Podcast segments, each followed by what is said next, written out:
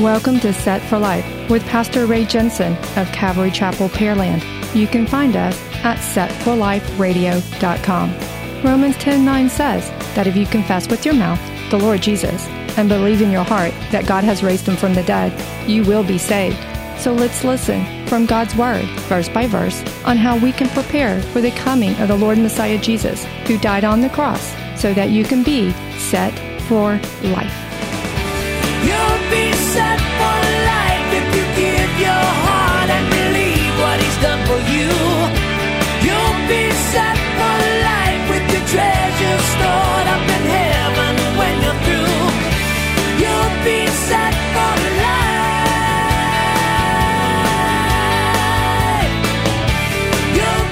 know, God's kingdom comes first. It comes before all the busyness of life, before all the little things that we like to do for ourselves. In fact, people, God's people comes first. The kingdom work comes first. I remember I was into Bible college and you know, you can get into building your own little kingdoms. Even Bible college can be that way because it's, it can become, look at my academics.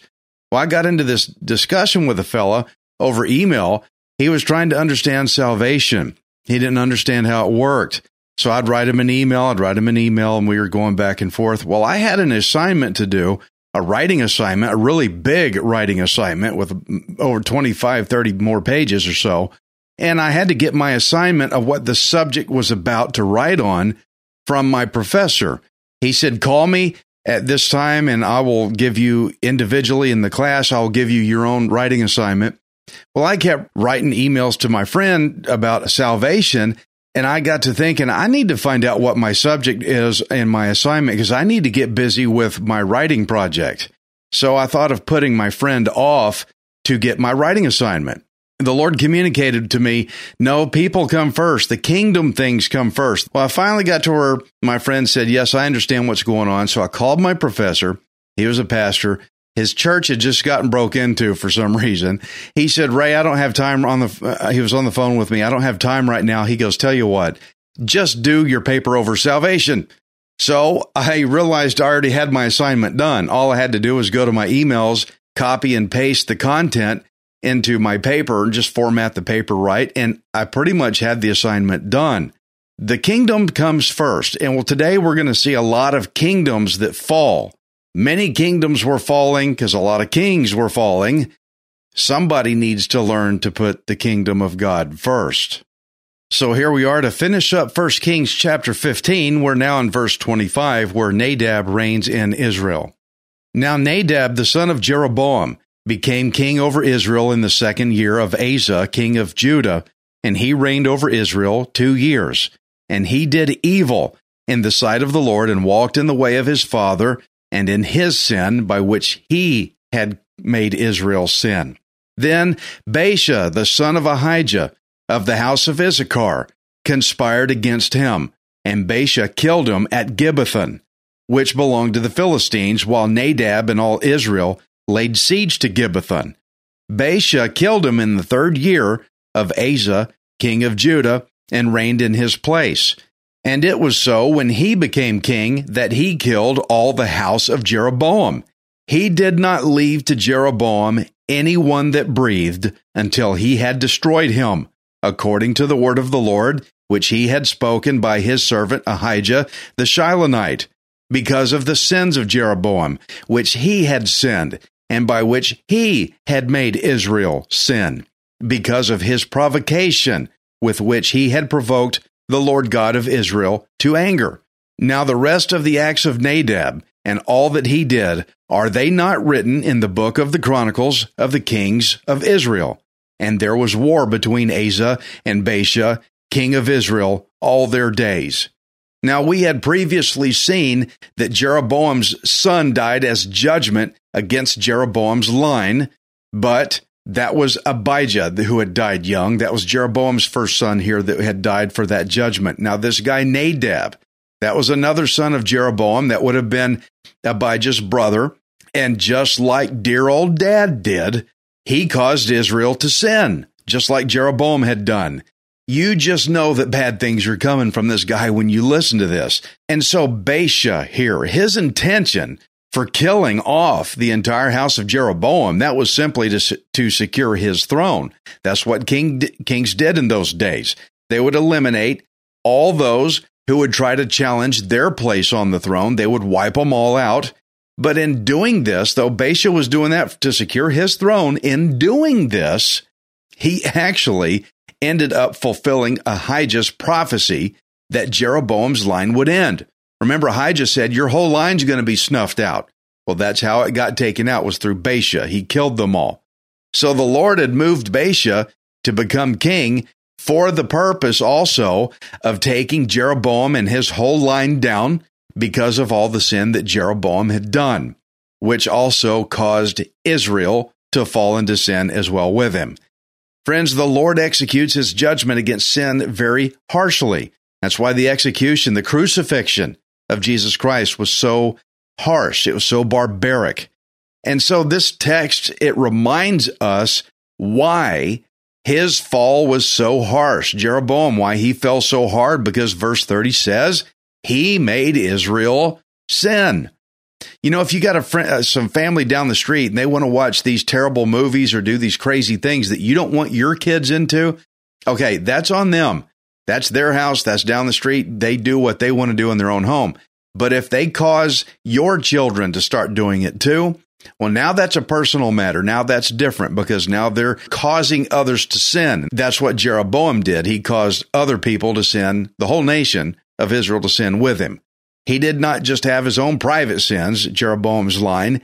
He was also the literal enabler of thousands of other people to fall into sin also, including all his sons, which we just saw get wiped out. 1 Kings 15 33. In the third year of Asa, king of Judah, Baasha, the son of Ahijah, became king over all Israel and Tirzah and reigned 24 years. He did evil in the sight of the Lord and walked in the way of Jeroboam and in his sin by which he had made Israel sin. Now, you'd think this guy would have heard about the prophet's warning against Jeroboam, how his family was going to be judged for all this. Not only that, but when you consider that Baasha himself is the one that wiped Jeroboam's line out, he was actually the guy that performed the judgment that Jeroboam knew was coming. You would have thought he would have put two and two together to realize, hey, I better not act the same exact way that all these other kings had done. I should do differently. If you knew that somebody got all four tires flattened every time they drove down Debris Street, then why would you drive down the same street in exactly the same way? Why would you do that? You wouldn't. So, why did Baasha go along the same way that Jeroboam did, doing evil in the sight of the Lord? Just by pure ignorance is all I could say. And now he's about to go down just like Jeroboam did. 1 Kings 16:1. Then the word of the Lord came to Jehu, the son of Hanani, against Baasha, saying, Inasmuch as I lifted you out of the dust and made you ruler over my people Israel, and you have walked in the way of Jeroboam, and have made my people Israel sin, to provoke me to anger with their sins. Surely I will take away the posterity of Baasha and the posterity of his house, and I will make your house like the house of Jeroboam the son of Nebat. The dogs shall eat whoever belongs to Baasha and dies in the city, and the birds of the air shall eat whoever dies in the fields. Okay, that's a pretty insulting judgment there. Dogs were not the cuddly little creatures that we have domesticated as our pets today they were actually considered insulting low animals in that day. And he said the dogs are going to eat your family. Now, Baasha probably had started from a very low place in society to be brought all the way up as king because God reminded him how he had lifted him, lifted him up out of the dust to make him king. I pulled you out of nothing to make you king. Now, we have already seen the Lord do this with someone else before. He did it with King David David was a shepherd boy before he became king. As a matter of fact, when they were lined up for Samuel to determine which of David's brothers were going to become king, they didn't even invite him. And Samuel goes, hey, None of these are the king. Do you have anybody else? Oh, yeah, David's out there in the field. He's a shepherd. You don't want him. So he lifted David up from nothing to become king. And so shepherds were considered the lowest in society. So you can see what God likes to do, lifting the lowest people up to demonstrate his glory. Now, Baasha had this opportunity. He says, I lifted you up out of the dust, he says. He could have done a lot of glory for the Lord, but he did not do it. But since Baasha walked in the way of Jeroboam, then the Lord sent Baasha pretty much the same exact words that Ahijah had told Jeroboam himself that his rule was going to end, his family line was going to end, his whole dynasty, his whole ancestral line was going to come to an end, and the dogs were going to eat those that died. That's pretty bad. You could have done something, but you didn't. You could have glorified my name, but you chose not to. This provoked the anger of the Lord. Now, the very fact that Baasha did not turn to the Lord, even though he himself was God's own judgment against Jeroboam's line. That suggests to me with the, this guy that couldn't see this, or if he could, he didn't care. You know, I was judgment on this king's line. Maybe I should straighten up. But he never said that. That tells me the complete and total blindness to the responsibilities that were expected of him that Baasha was supposed to have towards Israel. He didn't care. He wasn't even thinking. You ever seen people that are supposed to be doing their job and they're just not thinking because they don't care or they're clueless as it gets? That's a messed up failure on Baasha's part. The man was just as clueless as it gets. He didn't care. All he wanted to do was his own thing, my way. I don't care to do what God tells me. I'm just going to do what I want to do. Now, this just shows us the immense depth of his apostasy, the I don't care attitude the abandonment he had from God. It was hard boiled. I'm not doing it God's way is absolute rejection. 1 Kings 16 and 5. Now the rest of the acts of Baasha, what he did and his might, are they not written in the book of the Chronicles of the Kings of Israel? So Baasha rested with his fathers and was buried in Tirzah. Then Elah, his son, reigned in his place.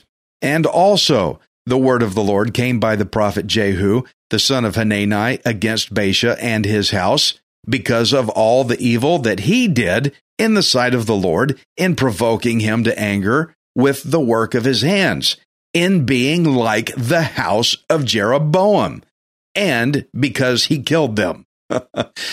so he killed everybody off. That's murder. Okay. And he's doing these bad stuff, uh, these bad things just like Jeroboam. It's like nothing's changed, got a new king and everything, and still doing the same old mess.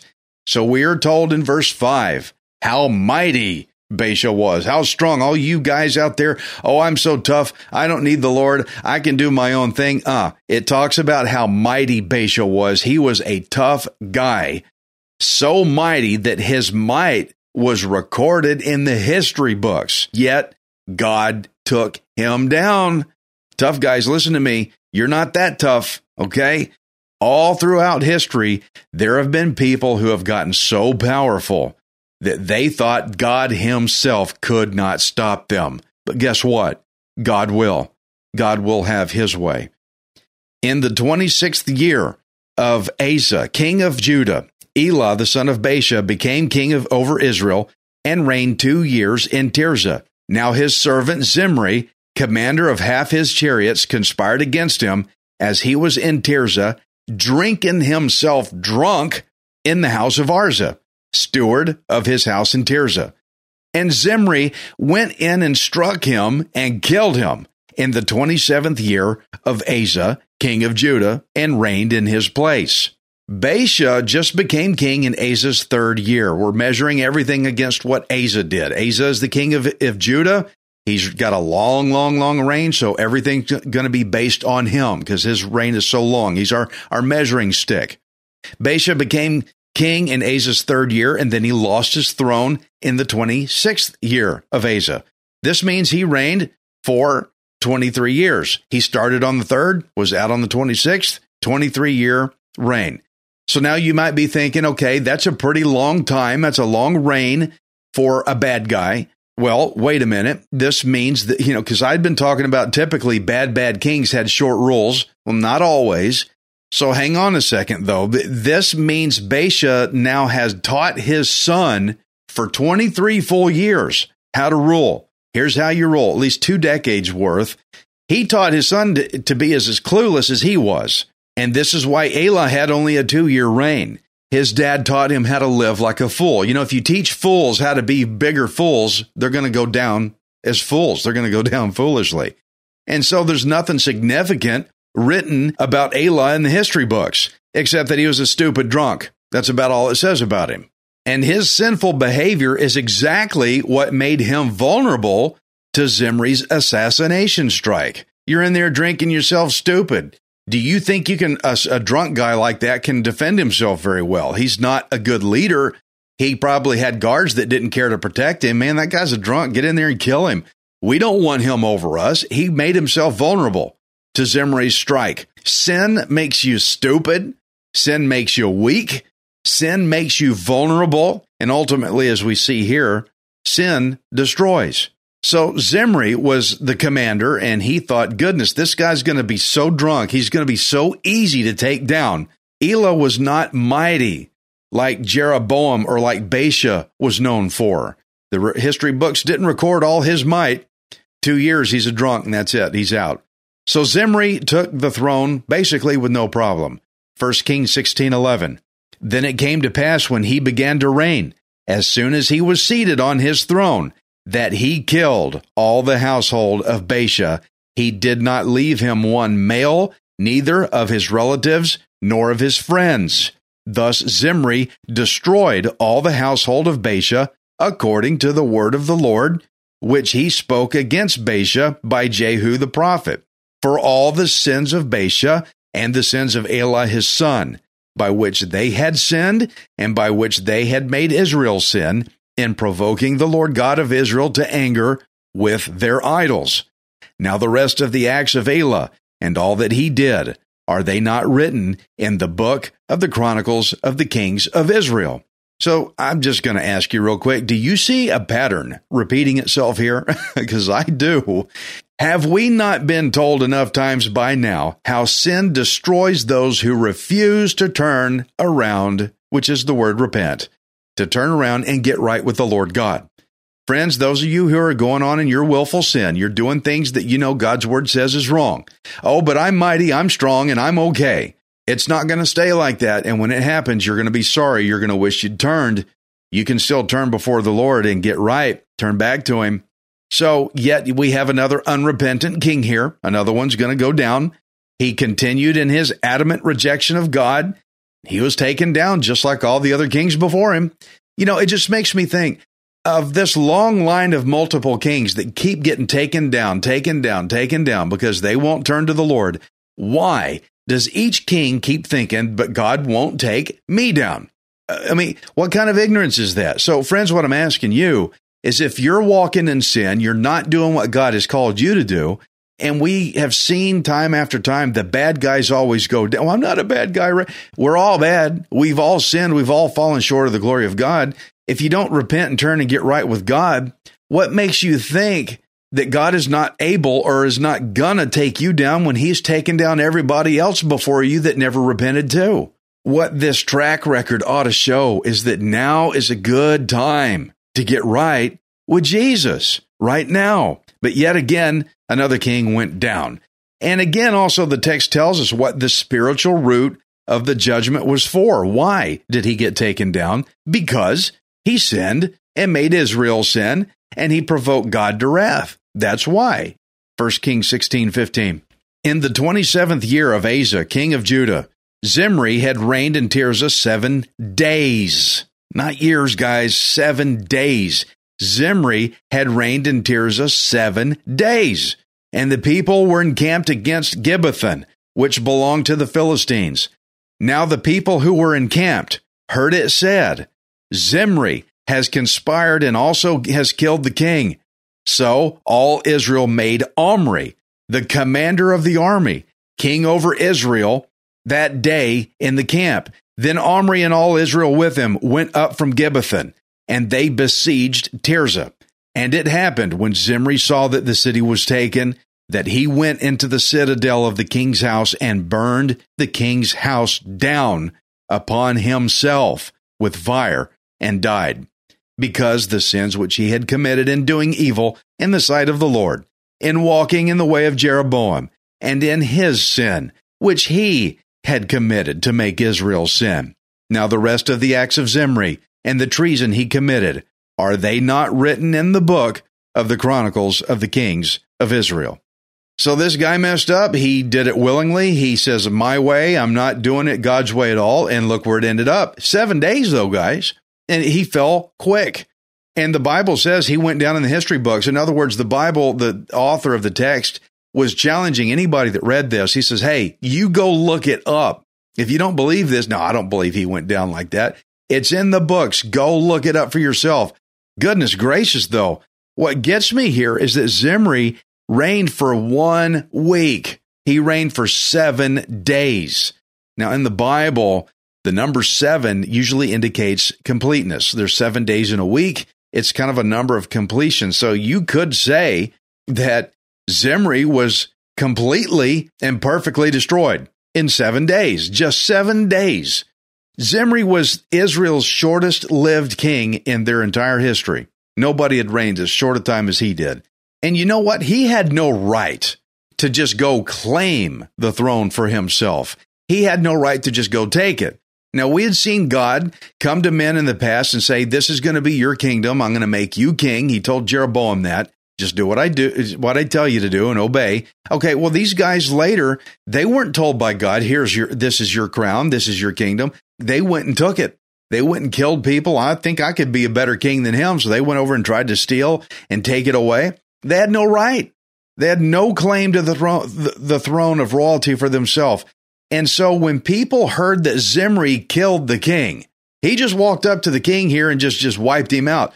That made Omri mad and the people mad. And they said, well, we're going to make you king. Omri's going to be king. They made him king that day.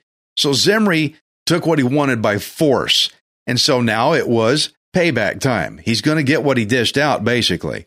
And since Zimri knew he couldn't remain as king, he saw the attack coming in. He knew there was no way out.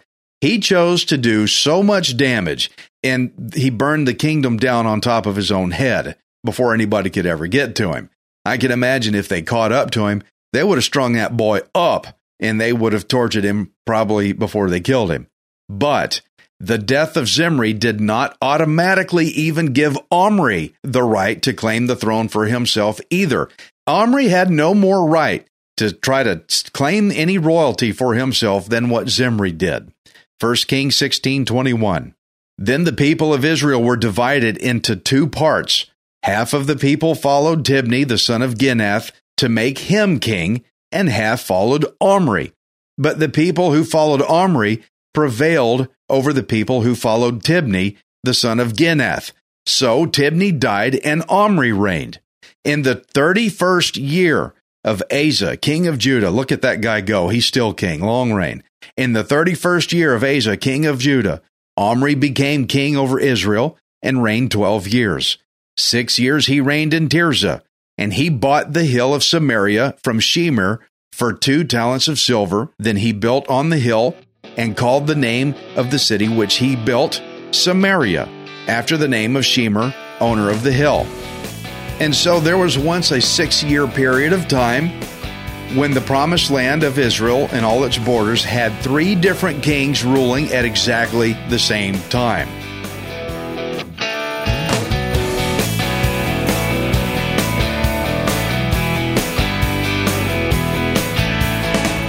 Thank you for listening to Set for Life.